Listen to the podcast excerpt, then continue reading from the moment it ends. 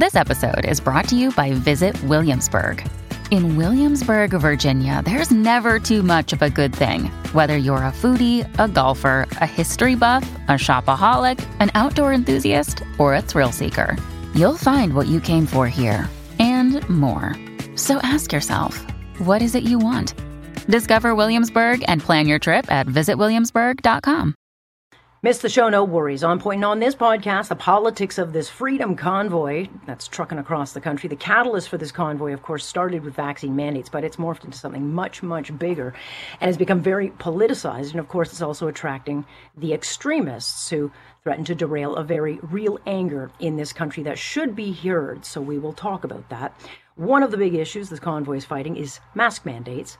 We hear a lot that, you know, what's the big deal of kids wearing masks? Well, research is starting to emerge out of the UK showing yes, toddlers and younger kids are starting to show delayed speech development because they can't see people's faces. We know masks don't stop the spread of COVID, but they are hurting kids, so why do we still insist on using them? What did we learn from SARS? Bugger all. The reports were issued, recommendations made, and here we are on the second anniversary of the first COVID case reported in this country, and those in charge at all levels failed to roll out any of the recommendations made 15 years ago, and we have paid for it dearly. And five months to the election, the Ford government appears ready to sign a deal with the Trudeau government on $10 a day daycare. We already pay 3.6 billion for all-day kindergarten in this province, costs that then ballooned from 1 billion but this policy won't help those who, let's say, do shift work and don't work Monday to Friday, 9 to 5. This may be good politics, but is it good policy that we can afford? Let's get talking. This is On Point with Alex Pearson. Drop the mandates across the board for every single man, woman, and child across Canada. We've dealt with this for two years. You said two weeks to flatten the curve. We're two years later. We don't want them telling us what to do right? You're supposed to run the country, but let us make our own choices when it comes to our health. A truck convoy for the people is getting hijacked by those who have their own agenda. Alex Pearson with you on this Tuesday, January 25th. It is great to have you here as we are on the second anniversary of this COVID crap. Yes, two years ago today. I remember it like it was two years ago. But this is the day we reported our first COVID case in this country, even though we, I think we all know it was here way before. But then, of course, right after that, we got all the uh, talking points. We're prepared. We had SARS to prepare us, and then it was all a lie. They did nothing to prepare, and uh, we've been paying for this ever since. And that is why people across this country are fed up. And I'm not sure if you've been uh, seeing the pictures but these trucking convoys rolling across the country are, are quite a sight to see. I mean, miles and miles of big rigs, bumper to bumper, as far as the eye can see. It's almost like, and then you go to the overpasses and the highways, and there are people all over watching them go by. And they're coming in from Alberta, BC, Saskatchewan. They're coming in from the east. They're coming in from the US. And when you look at the numbers, 61,000 last check. I mean, I keep checking and it keeps just boosting up. As 61,000 have now donated 4.7 million dollars to a GoFundMe campaign that was uh, said to be frozen. And even with questions being raised like where's the money going, the money just keeps rolling in. So people care about this cause. And when you, you know, whether or not you agree with the convoy or not, it is not stopping, and I don't think it should be out. It should absolutely not be written off as an anti-vax protest, because most truckers in this country are fully vaccinated. Ninety percent of Canadians are fully vaccinated. The anti-vaxxers might make the most noise, but they're not the face of this convoy. I mean, vaccine mandates were the catalyst for this, but this thing has turned into a movement pushing against all government overreach, all mandates. Everything from the destructive and nonsensical rules on masking, lockdowns. It's about what happens, you know, been going on with our kids for the last couple of years. It's about small businesses that have been destroyed, rising energy costs, those in the West who have been, you know, feeling maligned and alienated by a prime minister whose uh, policies clearly favor the East. So it's not about one issue. And if you want to find the crazies in this protest, you will find them.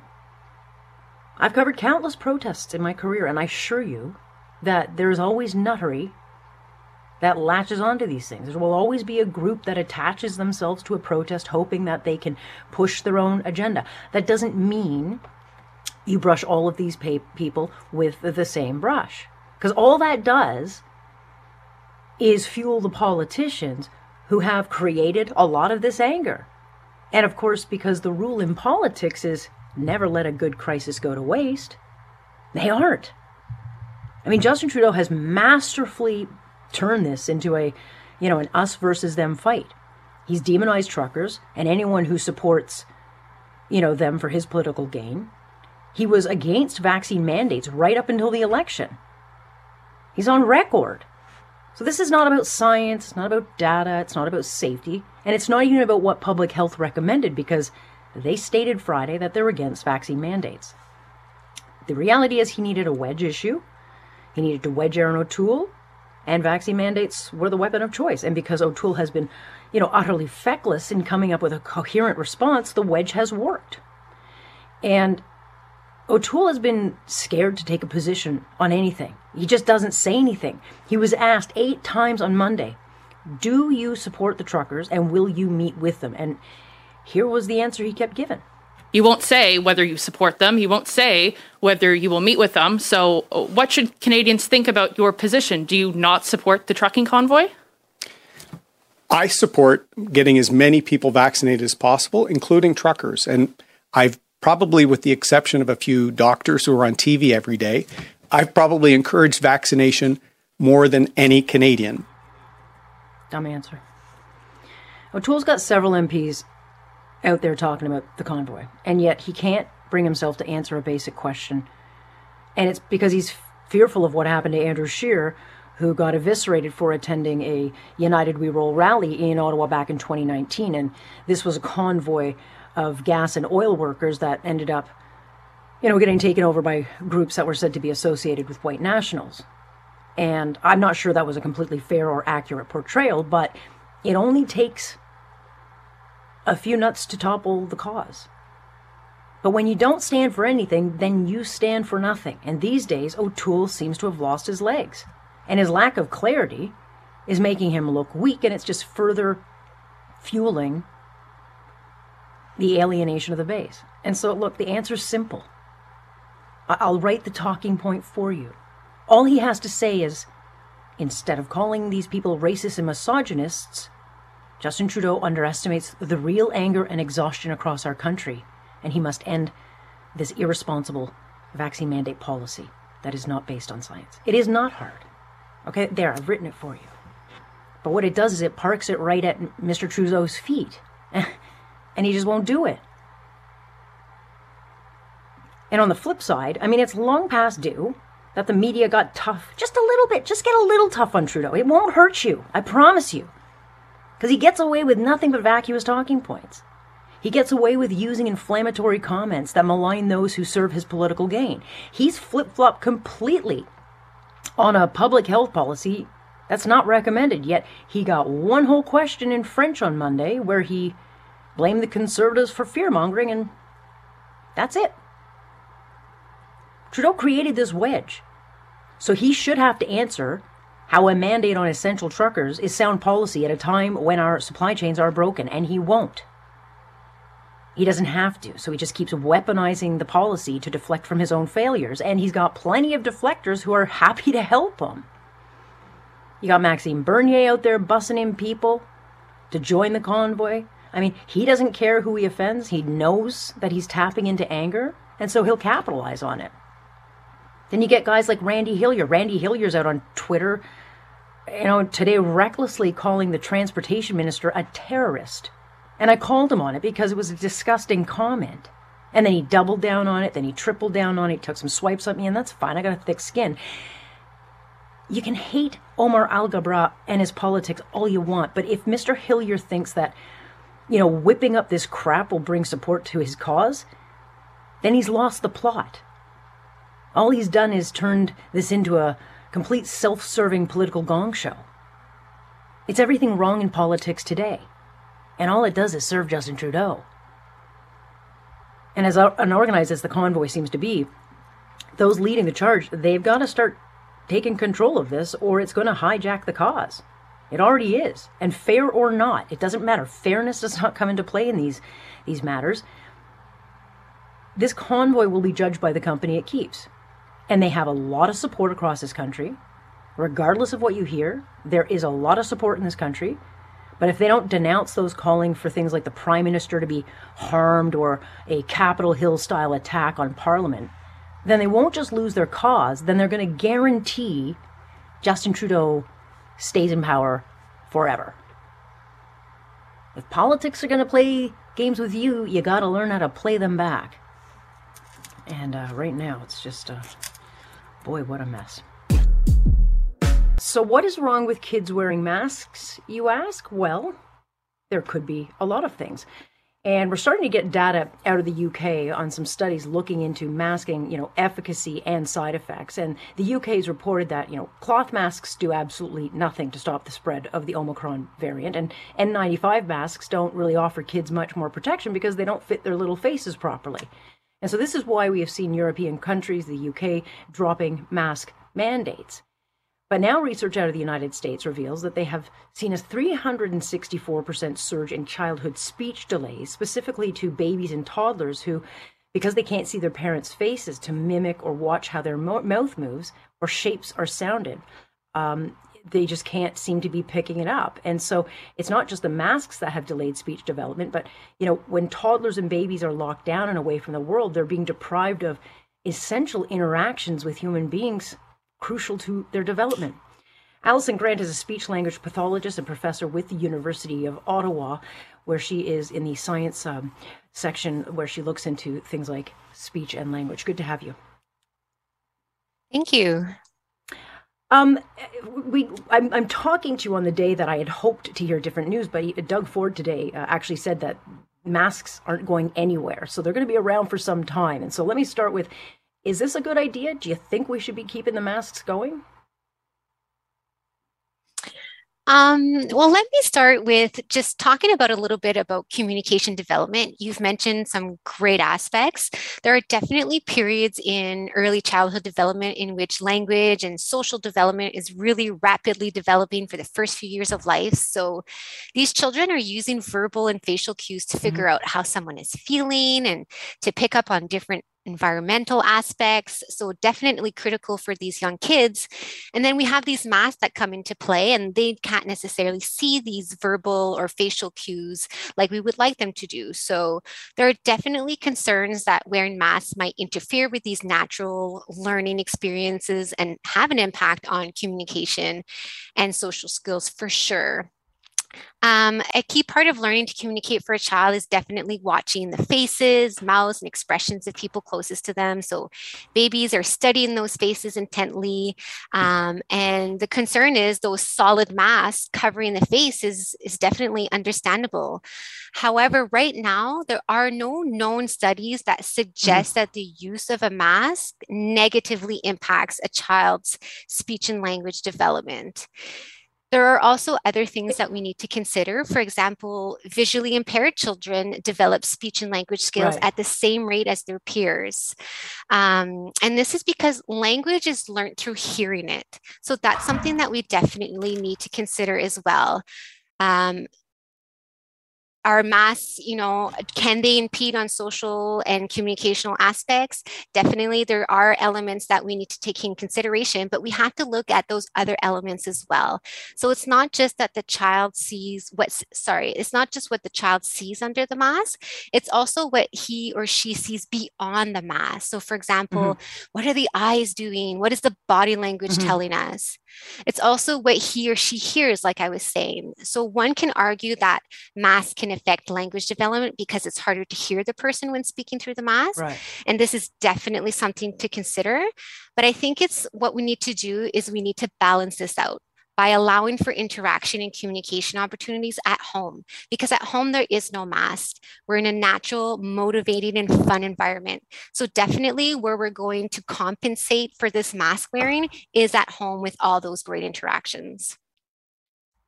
And so, while you say that the um, data and the research is limited, um, you know, so I'm not sure how much is anecdotal and how much is actually kind of firm. So we're in the early stages of it. But what are you starting to see like when parents come to you with their with their toddler or their baby? What are some of the things that you are seeing that may raise a flag for you?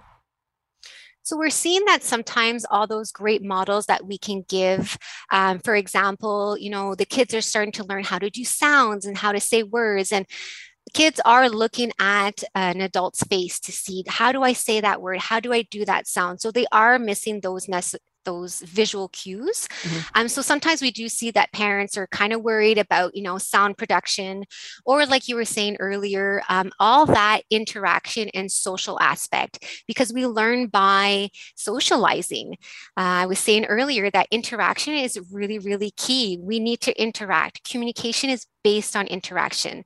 So although we can compensate that with having all these interactions at home and so forth we also want the kids to have these opportunities to interact with other kids and you know get models mm-hmm. from those other kids and just have all those great social cues because social and communication they kind of go hand in hand it's really hard to separate them so definitely what we're seeing is that although you know parents can compensate and you know work on that communication development with their child at home uh, with their interactions there may be missing that child on child social interaction and all that comes with that social communication.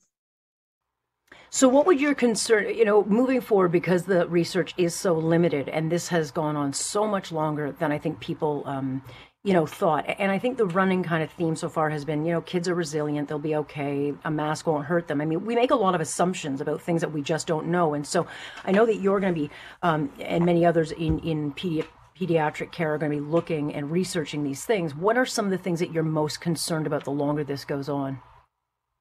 I think we're really concerned about the social aspects. So, you know, having that uh, less of that time to socialize with other ch- children and to learn from other children and to socialize with you know different adults and just all those opportunities that we usually have because we go to the park and we go to play dates and we do all those types of different things. Those opportunities are less and less. So i think in the long term we're worried about all those great opportunities that we usually have and that help us with our social and communication development what is going to happen now that those situations or those opportunities are no longer there. And as far as long term development, if a toddler or baby doesn't get these skills or is able to develop these things, you know, and meet their markers at a young age, does it stick with them? Is it something that can be corrected? Is it something that will, you know, will they face barriers long term? Um, so definitely, um, regardless of mass use, some children will take longer to reach certain speech and language milestones. And, you know, maybe with the mass, some of that will affect their speech and language milestones as well. So some of them may need some extra help, definitely. So speech and language delays and disorders are common in young children, but they definitely are um, treatable, I guess you could say. We can definitely do some therapy. So it's really important that if um, parents do have concerns, concerns that they consult with a speech language pathologist. A lot of cities have um, free services where uh, a child can be screened just to see if you know uh, there is concern for their development or not, and then go on from there. So I think it's really important that parents do seek out those services if necessary, so that we can be more preventative. Boy, oh boy, you guys all have your work cut out for you uh, after this, even though you've been working straight through this, but no question about it. A lot of questions uh, and uh, things to look into. Very much appreciate your time on this. Thank you so much. Thank you for your time as well. That is Allison Grant, who's a speech language pathologist and a professor with the University of Ottawa's Faculty of Health Sciences, Audiology, and Speech Language Pathology program. It is a long title. Here we are, marking the uh, two year anniversary of the first case of COVID reported in this country. And you might recall, it's hard to think back, but at the start of this pandemic, all the politicians were happily rolling out the talking points that, hey, we got this, SARS prepared us. And uh, now we know clearly none of them read the reports or anything that came out of the many commissions, the inquiries, the pandemic preparedness reports that Dr. Tam herself prepared. And I covered SARS as a reporter it's 2003 when that hit. So I had to go to these things and I remembered, you know, the warnings were pretty clear that if we don't properly invest in our hospitals, you know, if we don't stockpile PPE, if we do not learn from SARS, we will pay a price. And in 2007, a gentleman named Justice Archie Campbell tabled a blueprint. He laid out the issues, he laid out the solutions, and his message was clear. He said, quote, SARS taught us lessons that can help us redeem our failures. If we do not learn the lessons to be taken from SARS, however, and if we do not make present government fixes the problems that remain, we will pay a terrible price in the face of future outbreaks of virulent disease. End quote. Sadly, no one listened to the late judge.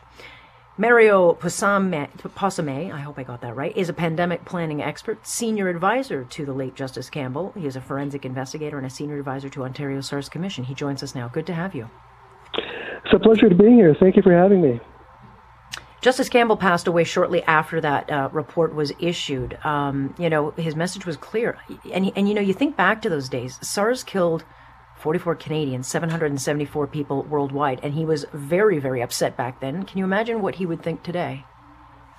I think I think he would be heartbroken uh, to uh, uh, you know because he really laid out a blueprint. He really laid out a plan that could have prevented you know some of the worst successes of, uh, of the COVID response. They could have saved lives, could have could have saved illness, and uh, to, to have seen that not been acted on, I think it would have been uh, pretty heartbreaking because he was a he was so passionate about trying to protect uh, Canadians.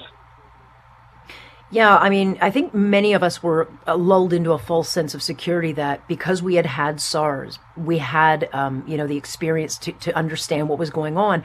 And yet, right from the start, whether it was getting ahead of this thing, I mean, no one got ahead. There was no sense of urgency. And and I think a lot of people are saying, well, what happened? How is it that the PPE was thrown out? How is it that no one bothered to look at the stocks and supplies to see if we had it? How come, you know? And now we look back to the 15 years of, of lack of investment in proper staffing, uh, shoring up nurses, and making sure that we had enough, and paying them well enough, and, and ICUs and all these things. None of it's been done. Yeah, it's it's uh it is shocking when you when you look back on it through the lens of the SARS Commission because you know, for example, you mentioned PPE. Well, yeah. in 2007, on Justice Campbell's recommendation, Ontario set aside 55 million uh, N95 respirators in a strategic reserve for exactly an event like, like the pandemic. But in 2017, um, th- that reserve uh, was destroyed uh, because it had mm-hmm. expired, and no one replaced it. Now, it was no secret that the uh, that this went on. It was highlighted in the uh, Auditor General's report. Yeah. But no one took notice. You know, the uh, the uh, chief medical officer of the day, uh, Dr. Williams, did not notice, did not uh, sound the alarm. Um, uh, nobody, no one said bupkis about it. Yeah, it's very frustrating. Dr. Tam herself wrote the pandemic preparedness, and, and it's almost like, did anyone read it? Because we had months, we had an ocean, uh, we had so much distance between us and what was going on in Wuhan at the time that they had a lot of time to say, okay, let's check. Do we have A, B, C, D? What's the pandemic preparedness? What's the plan? What's the blueprint? And I don't know if anyone looked at it because we have been reactive ever since. But the justice um, Justice Campbell said, you know, don't wait. Don't wait for the science to be right. You've got to get ahead of this thing and start to get systems in place to keep people safe. Um, he talked about having making sure nurses don't go room to room so that they bring infection to other people. Uh, he talked about the spread versus you know aerosol versus droplets.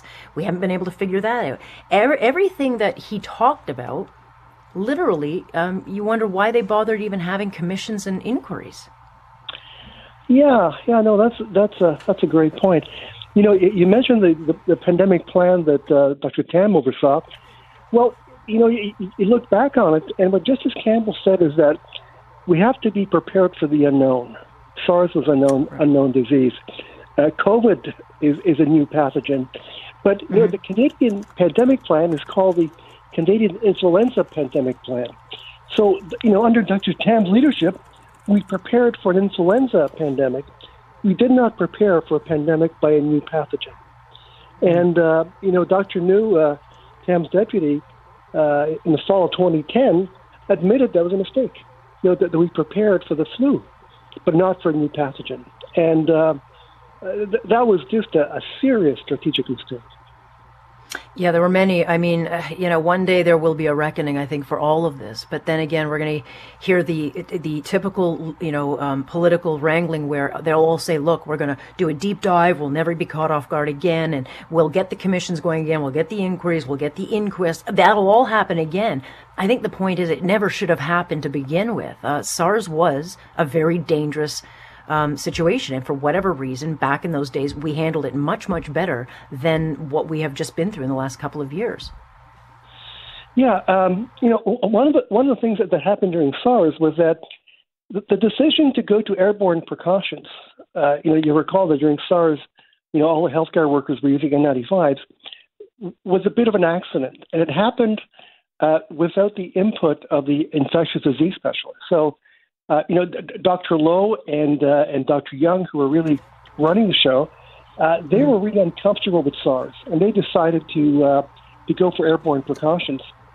But you know, the the infectious disease community, um, many of whom are still uh, you know in, in, positions of charge, felt it was unnecessary, and they you know they said uh, no, no, it's uh, it's droplet spread, it's overkill to have N95. But, but what happened is that a year after SARS in, 20, in 2004, um, uh, a couple of studies came out that proved that SARS was an airborne disease. And, and, and what Justice Campbell took from that was that it proved the precautionary principle. It, it proved that it was it, it was the right decision to err on the side of caution, go to airborne precautions, even though we didn't know for sure whether SARS was an airborne disease. And, mm-hmm. and that was a, a, a fundamental part of uh, his decision to highlight the importance of the precautionary principle because it was, uh, it was validated after the fact by science and it proved that it made sense to err on the side of caution. So, you know, fast forward to COVID 19, and many of the same infectious disease people uh, were, were now in charge and were influential yeah. uh, over the province. And, you know, they said uh, right off the bat, uh, we can rule out airborne transmission. This is not an airborne disease. We don't need the precautionary principle. Uh, we can go ahead and treat it as if it was uh, it, it was droplet, and it was a it was a yeah. grievous grievous mistake. Just quickly before I let you go, I've got about thirty seconds. Uh, this has got to this has got to anger you and your colleagues and those who are working on all these reports and did the, that did the heavy lifting. Well, it's it, it's heartbreaking because yeah. it didn't have to be so bad. You know, we um, yeah. You know, to all those families that lost loved ones. I mean, it's yeah. I I don't know how to how we could face them. We will talk again, Mario. I very much appreciate your time and uh, thank you for the conversation. I really appreciate it. Thanks so much. That is Mario Possamai, and I should have asked him Possamai. I should have asked him for the pronouncer. Nonetheless, he was part of that pandemic uh, planning is with um, Justice Campbell doing the forensic investigation, but nonetheless, they must just be shaking their heads. And we will keep talking about it because heads should roll. You know, in politics, nothing is ever done by accident, and by, uh, you know, five months to a provincial election, I'm not at all surprised to read in the Toronto Star today that the Ford government says it's close to inking a deal with the Trudeau government on $10 a day childcare. And I think a lot of people will see this as a game changer. Certainly the uh, Trudeau and Ford government will stick a feather in their cap and boast about this, but who will this benefit? Ontario, unlike other provinces, already pays for a $3.6 billion all-day kindergarten. It started at 1 billion. It's now 3.6 billion. But what I haven't really heard anyone bring up is how will this help those who work things like shift work, who don't have a 9 to 5 job or work the hours traditionally laid out for childcare? I mean, behind the headlines, are we actually getting anything for this massive, massive investment? Chris Sims is a BC director of the Canadian Taxpayers Federation. She joins us now. Good to have you. Thanks for having us. So um, now Doug Ford has come out on radio this afternoon and said, "Yep, they're very close." And so, look, hmm. there's a lot of politics at play on this. Uh, but you know, unlike other provinces, we have extraordinarily expensive daycare. We have very few spaces. Um, this deal, I guess, is looking at giving Ontario $10.2 billion. Um, and they want to make sure that it does things like, uh, you know, serves nonprofit and profit uh, care. But the bottom line is, um, we have very expensive care in this, and, and I don't know who it's going to benefit. That's a great question because not everybody works, you know, from nine o'clock until four thirty, Monday to Friday, which is what a lot of these sort of daycare programs usually pays for. And also in Nova Scotia, they've inked a deal, yes, but apparently the way that they did their deal, it's got some family-run daycares and some independent daycares about to be boarded up. Uh, I mm-hmm. personally mm-hmm. know people who are going to lose their daycare providers. And so it definitely isn't a one size will fit all. Lots of people work shift work. Lots of people will have, say, you know, the one parent working out of the house and then switching off shifts with the other parent. So everybody's life is different. Our concern is that this will wind up spending a lot of money, but won't wind up getting the, the service that people need. In Quebec, for example, it started out in the late 90s at around $300 million. Now it's close to 3 billion. and mm-hmm. even with inflation, that's a six-fold increase in cost, and yeah. there's still people on a massive waiting list. Yeah. Yeah, you raise a good question. I mean, I point to the all day kindergarten, which started at a billion. Now that's three point six billion dollars. Um, and those costs will continue to go up. Um, but, you know, we're swimming in debt. We are swimming in debt in this country. And um, this is a program that starts at the you know, 10 billion just for Ontario alone, I think. But the, the, the bigger question though becomes just like what we saw with healthcare, where you get the federal government on board, they're 50-50 partners, everything's co- you know, hunky dory. And then all of a sudden, you know, a couple of decades ago, decades ago, the federal government says, yeah, yeah, we don't want to pay our, our share of the health care, so the provinces will pick it up. And so it's great to say, yeah, the federal government is going to help the provinces do this, but they tend to disappear after a few years. Yes, exactly. It's something that Paige MacPherson at the Fraser Institute, both of us know her well from our Sun News days. Um, she's done a lot of deep dives into this. And while, you know, it sounds good at the outset, hey, you know, affordable daycare, five bucks, ten bucks here and there for everybody, um, the devil's in the details, and usually it doesn't work out. And so this is what we're saying, hey, folks, uh, we're already more than a trillion dollars in debt. They have added around half a trillion dollars to the federal debt just since COVID.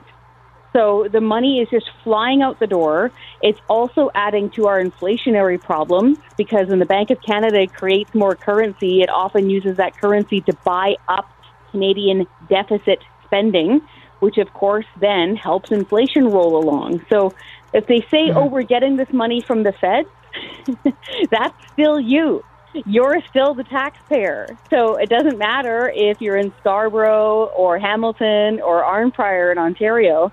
If they say, oh, it's okay, it's coming from the federal government, folks, that's still coming out of your pocket. Yeah, it's just a different pocket. There's not a pocket on your body that a government is not taking from. But you know, it's interesting because I think this policy will play very, very well to the urban centers. Um, you know, a place like Toronto where it would benefit those in the public sector who work nine to five, Monday to Friday. Mm-hmm. But if you're a shift worker, you're a nurse, you're a, you know, a, a police officer, or you're uh, working at Costco, and your husband or your whatever spouse works at a different shift work, it's not going to benefit them. And that's that's what I'm waiting someone to ask is, what about those? Like I'm a perfect example. This would not work for me because I work an odd set of hours where it just wouldn't it wouldn't necessarily work. You're right, and a lot of people do that to their bartenders or their hairstylists or their waitresses. You know, they have shift work. They're a bus driver. They work the graveyard shift. They run a convenience store that's open 24/7. You know, not everybody has those daytime hours, and so this is where we're saying it's better to give tax breaks and tax cuts to families, no matter what shape or size they are, no matter you know what shift they work, so they can choose what to do with that money. And if a company, say Acme Corp, okay, has a lot of people that are employed within it, and they have small little kids, give that company a tax break so they can build their own little daycare within their physical building. I know lots of parents, especially moms, that would have loved to have had something like that, where their little one is, you know, just a couple feet down the hallway and it's easily accessible daycare rather than this kind of big government cookie cutter, one size fits all thing.